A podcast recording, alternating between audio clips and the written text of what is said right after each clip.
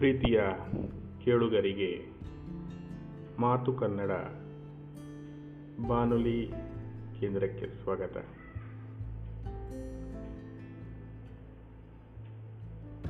ಪ್ರಸ್ತುತ ಮಕ್ಕಳು ದೂರದರ್ಶನದಲ್ಲಿ ಬರುವಂತಹ ಅದೆಷ್ಟೋ ಕಾರ್ಟೂನ್ ಮಾಲಿಕೆಗಳನ್ನು ನೋಡಿ ಅದರಲ್ಲಿ ತಲ್ಲೀನರಾಗಿರುತ್ತಾರೆ. ಬೆಳಿಗ್ಗೆ ಎದ್ದ ಕೂಡಲೇ ಪ್ರಾರಂಭಿಸಿದ್ದು ರಾತ್ರಿ ಮಲಗುವ ತನಕವೂ ಕೂಡ ಅದರಲ್ಲೇ ಮುಳುಗಿರುತ್ತಾರೆ. ಈಗಿನ ಕಾಲದಲ್ಲಿ ಮೊಬೈಲ್ ಕೂಡ ಅದೇ ಹಾದಿಯಲ್ಲಿ ಸಾಗ್ತಾ ಇದೆ. ವಿಚಿತ್ರ ಆಟಗಳು, ಬೇರೆ ಬೇರೆ ರೀತಿಯ ಗೇಮ್ಸ್ ಅಂತ ಏನು ಹೇಳ್ತೇವೆ, ಅದನ್ನು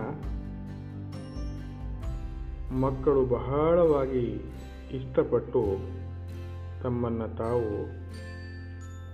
ಕಳೆದುಕೊಂಡು ಬಿಟ್ಟಿದ್ದಾರೆ. ಈ ಲಾಕ್ಡೌನ್ನ ಈ ಕಾಲಘಟ್ಟದಲ್ಲಿ ಮಕ್ಕಳನ್ನು ಆನ್ಲೈನ್ ತರಗತಿಯ ಹೆಸರಿನಲ್ಲಿ ಮೊಬೈಲ್ಗೆ ಮತ್ತಷ್ಟು ತಾಗುವಂತೆ ಮಾಡಿದೆ. ಮಕ್ಕಳು ಮೊಬೈಲಲ್ಲಿ ಪಾಠ ಮಾಡ್ತಾ ಇದ್ದಾರೋ, ಪಾಠ ಕೇಳ್ತಾ ಇದ್ದಾರೋ, ಆಟ ಆಡ್ತಾ ಇದ್ದಾರೋ ಎನ್ನುವಂಥದ್ದನ್ನು ವಿವೇಚಿಸುವುದಕ್ಕೆ ತಂದೆ ತಾಯಿಗಳಿಗೆ ಬಹಳಷ್ಟು ಹೊತ್ತು ಬೇಕು. ಹಾಗಿರುವ ಸಮಯದಲ್ಲಿ ಇವತ್ತಿನ ಹುಡುಗರಿಗೆ ನಾವು ಪುರಾಣದ ಕಥೆಗಳನ್ನು ಹೇಳಿದರೆ ಅವರು ಕೇಳುತ್ತಾರೆ. ಸರಿಯಾಗಿ ನೋಡಿದರೆ ಅವರಿಗೆ ಅದರ ಪರಿಚಯವೇ ಇರುವುದಿಲ್ಲ. ಹಾಗಿರುವಾಗ ನಾನು ಹೀಗೆ ಹಿಂದಿನ ಹಲವಾರು ಪುಸ್ತಕಗಳನ್ನು ಓದ್ತಾ ಇರುವಾಗ ಬಾಲ ಭಾಗವತ ಎನ್ನುವ ಒಂದು ಪುಸ್ತಕದ ಬಗ್ಗೆ ನನಗೆ ಗೊತ್ತಾಯಿತು. ಅದರಲ್ಲಿ ಇದೇ ರೀತಿಯ ಹಲವಾರು ಕಥೆಗಳು ಅದನ್ನು ನಾವು ಓದಬಹುದು.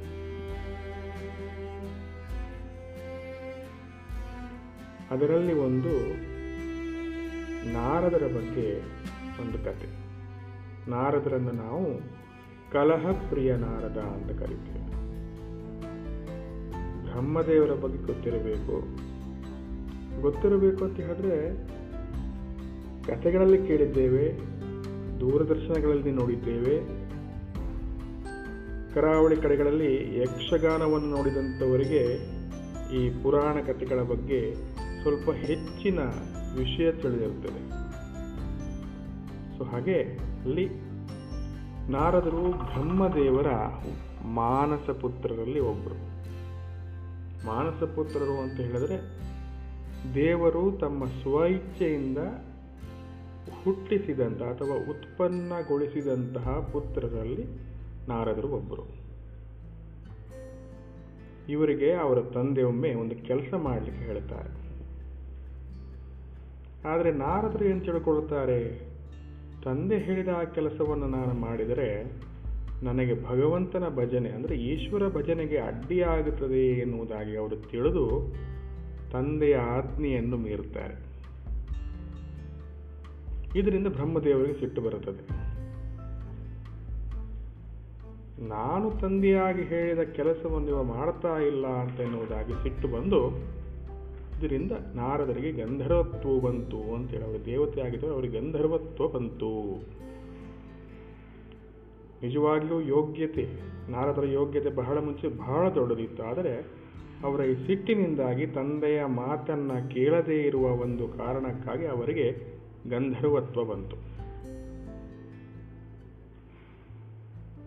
ಹೀಗೆ ಯಾವಾಗಲೂ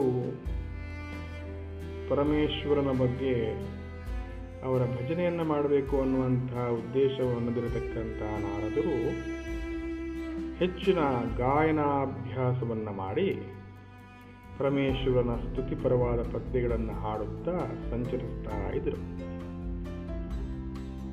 ಇವರು ಸ್ವರ್ಗಲೋಕದಲ್ಲಿಯೂ, ಮೃತ್ಯುಲೋಕದಲ್ಲಿಯೂ, ಭೂಲೋಕದಲ್ಲಿಯೂ ಯಾವತ್ತೂ ಯಾವುದೇ ಕಡೆಗೆ ಹೋಗಲಿಕ್ಕೆ ಅವರಿಗೆ ಪೂರ್ಣ ಸ್ವಾತಂತ್ರ್ಯವಿತ್ತು. ಅವರಿಗೆ ಯಾವುದೇ ರೀತಿಯ ನಿರ್ಬಂಧನೆ ಇದ್ದಿಲ್ಲ. ಕೇಳುಗರೆ ಕಥೆಯ ಮುಂದಿನ ಭಾಗ ಮುಂದಿನ ಸಂಚಿಕೆಯಲ್ಲಿ. ನಮಸ್ಕಾರ.